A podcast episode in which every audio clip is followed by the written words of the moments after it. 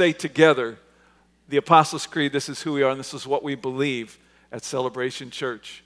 We believe in God, the Father Almighty, the creator of heaven and earth. We believe in Jesus Christ, his only Son, our Lord, who for us and for our salvation was conceived by the Holy Spirit, born of the Virgin Mary, suffered under Pontius Pilate, was crucified, died, and was buried. He descended to the dead, and on the third day he rose again. He ascended into heaven and is seated at the right hand of the Father. He will come again to judge the living and the dead, and his kingdom will have no end. We believe in the Holy Spirit, the holy Christian church, the fellowship of believers, the forgiveness of sins, the resurrection of the body, and the life everlasting. Amen. You may be seated. We want to welcome those of you who are joining us this morning online and also at our Stevens Point and Appleton campuses. So glad you guys could be with us as well this morning. I want to introduce to you a guest speaker this morning. Pastor Mark is out of town today. Mr. Reverend Jerry, Jimmy Bratcher, Jerry Bratcher, his brother. And uh, just a good thing. Come on up here, Jimmy. Uh, you know, we've been making a, a pretty big deal about the missions offerings the last couple of weeks, and we want you to know that some of this missions offering that we're giving is going towards Jimmy's ministry in prisons and, and around the country. And so he's been uh, a great man of God for many years and doing a wonderful work. So let's have a big hand for this man as he brings the word to us this morning. Bless your heart. Well, good morning. I'm so happy to be here. I'm, uh, for those of you who don't know me, I'm Jimmy Bratcher. I'm from Kansas City, Missouri, and we had this baseball team, and uh, the crowd went mild after the Brewers lost last night, right? Wow. But, uh, but I'm glad to be here. I'm always thrilled when I get the call to come to Green Bay, even in the middle of winter. You know, my first trip here was in February of 2000. I don't know, I can't remember, it's like 2009 or something like that. And Mark called and said, Hey, I want you to come every Sunday in February. I'm like, and so I griped about the weather until the next year we did it again. And I had to, I came and then through the week I went to Winnipeg. And so I said, after I came back from Winnipeg, I said, I'll never complain about the weather in Green Bay again. So, so anyway, I'm glad to be here. And as uh, Joe mentioned, we do have the opportunity to, to, you know, we are an evangelistic ministry, and a lot of people don't know what that means anymore, but we are constantly looking for and have invitations to go to venues that are not church venues. And so we are in, we, we like to go to prisons, we like to go to places where people can't give us anything. You know, they can't buy any of our stuff, they can't give us anything because that keeps us connected to the reality that, that we're just all people in this thing and Jesus loves us all. And then every year we go to Sturgis to the motorcycle rally, which is our largest outreach, and we'll be going again this year. Mark, uh, your pastor, has went with us the last couple of years, and we've been invited to play at the uh, the title, the actual legal title I have to use is the legendary Buffalo Chip, and. Uh, the Buffalo Chip is uh, in the top 10 concert venues of the world, and uh, we have an opportunity to be there doing what we do, and we give away CDs by the thousands every year. And so, as you give in missions projects, and some of that comes to us, that's what that is for to give us the opportunity to be outside of the church. And I believe that, you know, that's it's exciting to me. You know, I love that, and I love the fact that y'all are sitting there going, well, that's just like Nora. We do that every day. It's like, yeah, I know. And, uh, but a lot of pastors don't. And so I love being out with people that, um, that don't know that. One story, we um, did a concert last December at Christmas. We always do a concert for mine and Sherry's anniversary, which is December 19th. And we, we, we've been for the last several years doing it at a club in Kansas City called Knucklehead Saloon. And uh, that's not Knucklehead's church but if if I was going to start a church, I think Knuckleheads Church would be a great name. You know, it's like, hey, that that means everybody belongs. But and so as we were setting up, these two guys came in and they had on Harley jackets, and we were talking, and they said one of them came up to me and he said, "Do you know why we're here?" And I said, Uh, well, no, but you know, tell me. And he said, Well, we were walking down the street in Sturgis, and your wife came up and gave me one of your CDs. And we listened. We went from Sturgis to California and then back to the Midwest. And he said, and we passed it, him and his buddy, he said, we passed that CD around between us the whole trip. And he, the, one of the guys goes, you know, he says, because our story's on there. And he said, you know, your story's on there. And he said, it took me a while to figure out that you were talking about you, but that story's made such an impact in my life. And so you never know the seeds that you sow, where they're going to go and how they're going to grow and what's going to become of them. But it all relates back to the Father because He loves us. So today I want to share a message with you that I'm titling, I Can't Get Over It. And I can't. My purpose, the purpose of my message today is that I hope to reconnect us back to our first love of Jesus those of us who have already believed on Jesus, and if you're here and you have yet to, to actually say, I'm going to believe by faith in what Jesus has done for me, I hope today is your day that your first love begins. Because you see, Jesus is the cure for mankind. Mankind was sick, mankind was broken, the world was a wreck, and God said, I need a cure. And his answer was all bundled into the man Jesus Christ. And no matter what it is that you're going through today, you might be a sinner. Jesus is the answer. You might be sick. Jesus is the answer. You might be broke. Jesus is the answer. You might be ready to quit. Jesus is the answer. And today I want us to focus our attention on Jesus. I want us to focus our attention on Jesus. As I was driving over here, I flew to Milwaukee this time just because I was late booking a flight because Sherry and I were going to ride our motorcycle up here this weekend. You know, we have a motorcycle. What kind of motorcycle? Well, what kind of motorcycle are you supposed to have in Wisconsin? A, you know, it's a Harley Davidson. And, uh, but we, I had a lapse of sanity, and so we flew up. I flew up, and Sherry stayed home. But as I was driving over, my my uh, audio player was kind of shuffling through my songs, and this old song came on by Andraé Crouch, who just passed away a few months ago. And it was the song, Jesus is the Answer. And it just says, Jesus is the answer for the world today. Above him, there is no other. Jesus is the way. And as I thought about that song, it just kind of rang in my heart, and it connected me back to my past to the first time that I heard it, which was shortly after I came to Jesus. And it just reminded me of the power that's in that person. You see, no matter what you're going through, Jesus is the answer. And Jesus wants to use you. Everybody say, Jesus wants to use me. Say it again. And see, when you say that, I feel this unbelief. It's stronger up here because I'm higher up, you know. It's like, I just feel it coming back, you know, because we say that and it's like, yeah, but you don't know all of the stuff that I have in my life. You don't know all of the mistakes that I have made. You don't know about my past. You don't know where I'm at today. You don't know how I've fallen or where I'm at or the state that I'm in or what I'm doing. And you're right, I don't. But He does. He does. He sees it all. And it doesn't stop Him one bit. It doesn't interfere with how He feels about you. It doesn't change his mind about how he feels about you. It didn't change his mind about the price that he was willing to pay to get to you. But we have this unbelief. And the Bible is so wonderful because, you know, man, if you get written, it, written in the Bible, it's like it's going to tell all your junk. You, you know, I mean, that's what it's going, it's going to tell us. It's a tell all book. And I love that about the Bible because, like, if you mess up, it's like God's writing it down in the book. I mean, these people had it all laid out there wide open.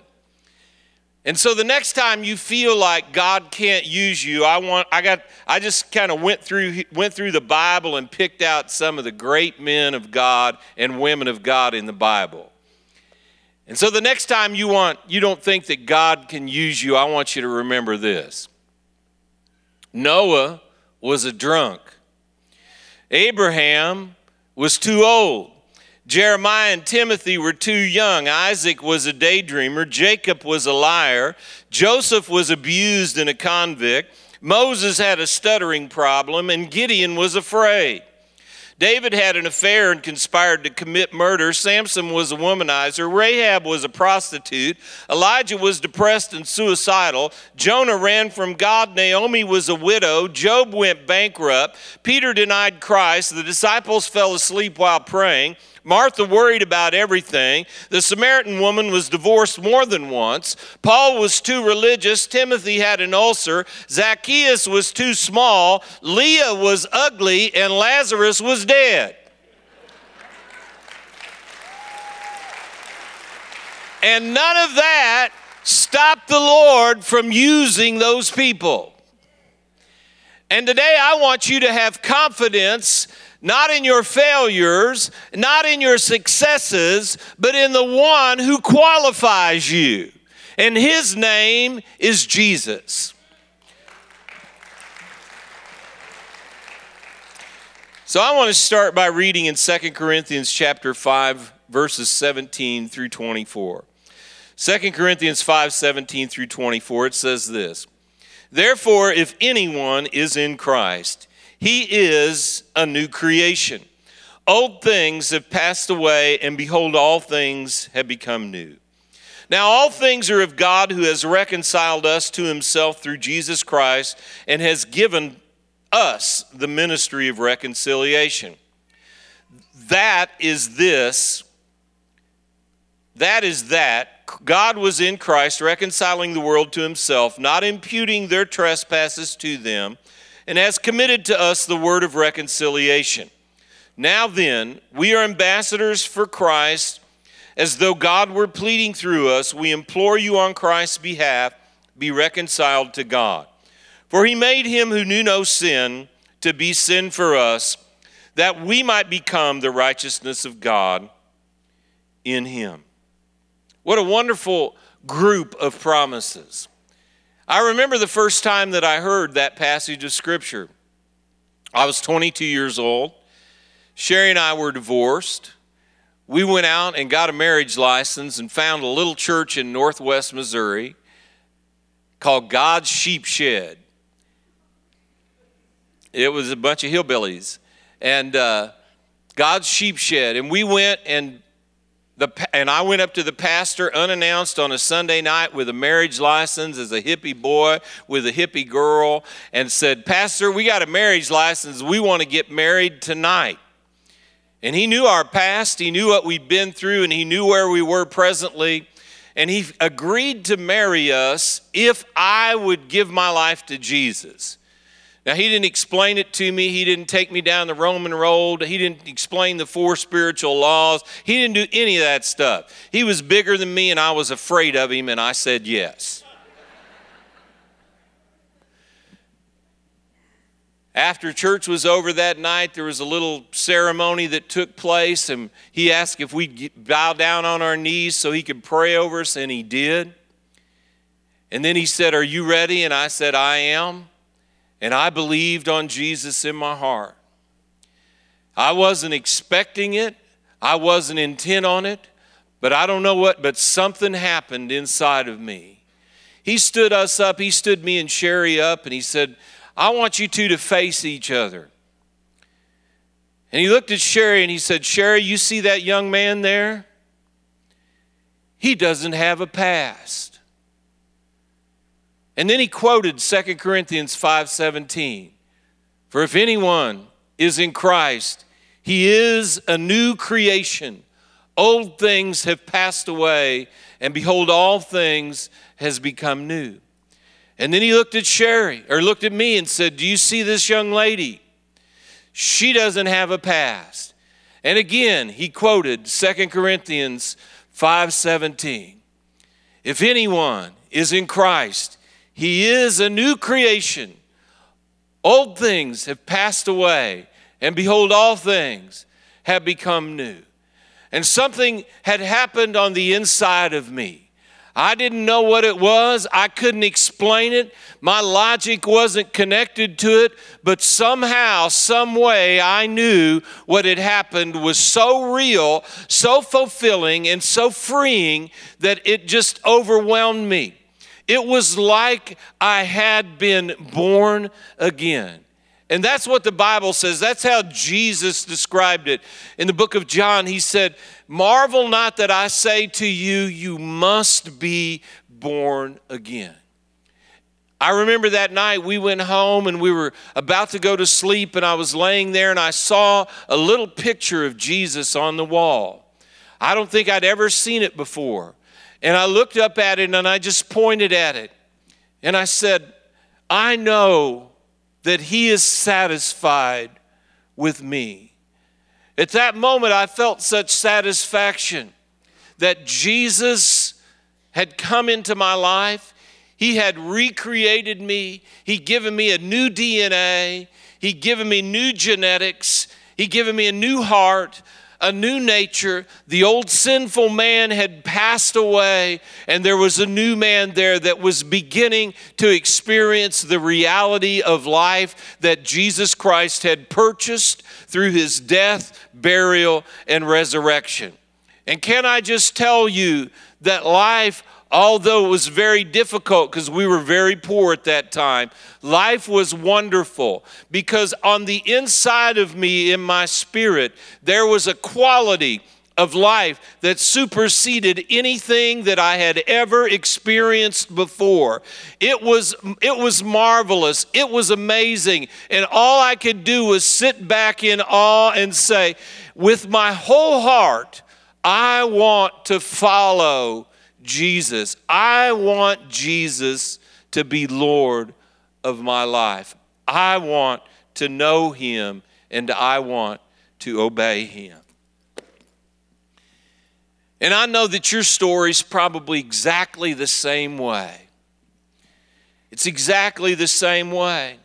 When I found Jesus, or when he found me, or whatever the case is theologically, I don't know quite how to theologically define that. I wanted to be radically transformed. I didn't want my old life. I didn't want to be like I was. I wanted to be changed. I was sick of me and all that I could produce. I wanted to be different, and no matter how hard I tried, I couldn't change. But in an instant, something changed a new man was created. Sin had no power. Habits that controlled and destroy my life were completely powerless. My desires changed because my heart was new and my nature was new. I was born again, a new creature, radically transformed, all because of one thing I believed on Jesus. Life was as it should be. And I don't know about you, but in those moments, and I'm speaking mainly to believers today, in those first few days and weeks, it was marvelous. Sherry and I, we knew, we knew two things at that moment. We knew, number one, that Jesus was real, and we knew that, number two, we didn't know anything else. And so many times people come to the Lord and they've got preconceived ideas of who God is because of their past, because of their religious training, because of all the things that have happened in their life. They come to, they come to the Lord and they've got this idea of who God is rather than being a clean slate and discovering who God says He is by His Word. And if that's you, if you've got this religious background, I want to encourage you today to just disconnect from that for a while. Just put that aside for a while pick up the Word of God and start to read in the New Testament about what Jesus did. Start to understand the reality of the promises that He accomplished for you. Start to, get into your heart the reality of what the Bible says that you are, who you are, and connect to now your new identity. It's amazing. It's just like the Genesis story. When we first start reading in the book of Genesis, there's this wonderful story of life, fellowship with God, a newly created planet, a garden that's called paradise. Everything is as it should be. Life is as it should be. But there entered a question into the mind of man, and that question was centered around identity. That question was you need to take and eat of this tree in order to be like God. You can find it in Genesis 3, chapter 5, the question. You need to do something in order to be like God. But the reality of it was they were already like God because they had been created in the image of God. They didn't need to do anything to be like God.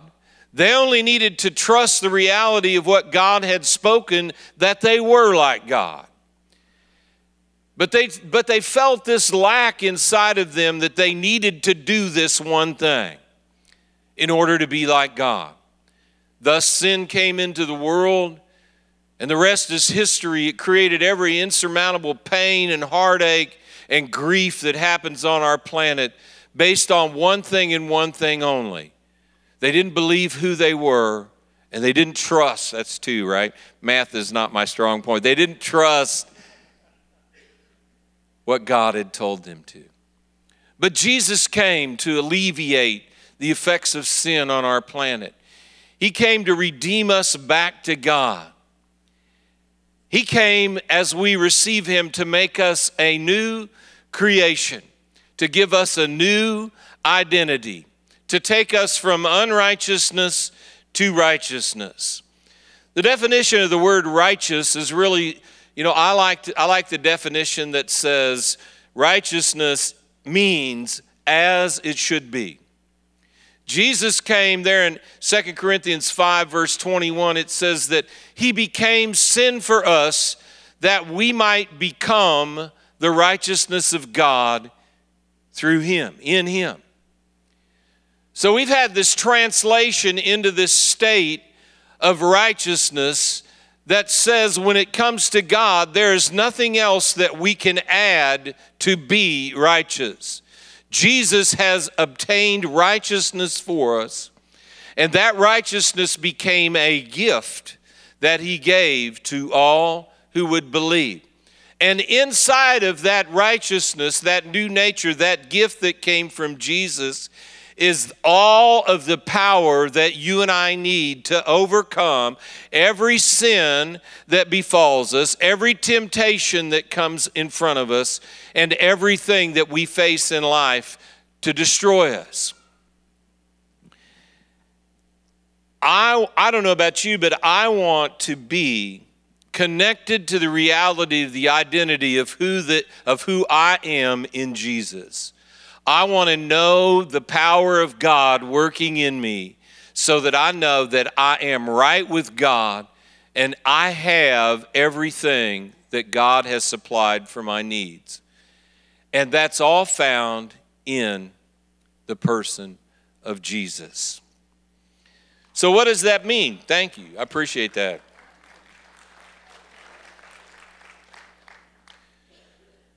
So, what does that mean then? I'm right with God. I am righteous. Yes, you are. I can go live any way that I want to, do anything that I want to, create, have any sin that I want to have. Well, if you believe that, you're very foolish. Because the Bible assures us with a New Testament promise that says that the wages of sin is death. If you sin, that, that is going to create death in your life. It's going to create all kinds of misery and heartache in your life. Does it affect God's stand of you? No, it doesn't. God is still there at the beginning, and He is still there saying, Jesus is the answer for the world today. Above Him, there's no other. Jesus is the way. Actually, God's not saying that. Andraé Crouch said that. So, but I believe Jesus would say, right on. But I want to encourage you today to think back to when you first started, when you first believed, to think back to a time when your mind was not clouded with all kinds of religious ideas. You were simply just standing in the, the amazement of the love of God that had forgiven your sins, that had took, take you, took you when you were unworthy, that had brought you out of darkness into light, that had shown his love for you, and the amazement of that moment when it was just you and Jesus. Connect back to that, to that power that works in us. The Bible says that that same Spirit that raised Christ from the dead lives in us and will quicken our bodies to withstand. We will be able to withstand anything that comes against us. And all is possible to him who believes. Well, I wanted to encourage you today. I just wanted to take you back to the simplicity of the beginning. I told my story in it rather than just taking you through the scripture because I'm a guest and you don't know me. And, you know, I'm not like a regular preacher kind of guy, so, you know, I can do that kind of stuff. And, uh, but I wanted you to connect to that. And when you leave here today, I want you to know this Jesus is all you need. It's not Jesus and something else. It's not Jesus plus this. It's just Jesus. It's just Jesus. Let's pray. Father, thank you so much for this opportunity for us to be together. Lord, I pray that you would you would open up our hearts, that we would see you and you only, not our works, not by anything else that we could boast in, but the reality of who you are and what you've done for us. Lord, I thank you and I bless you, Lord. Help us to do this word today and connect to you in Jesus' name. Amen. Amen.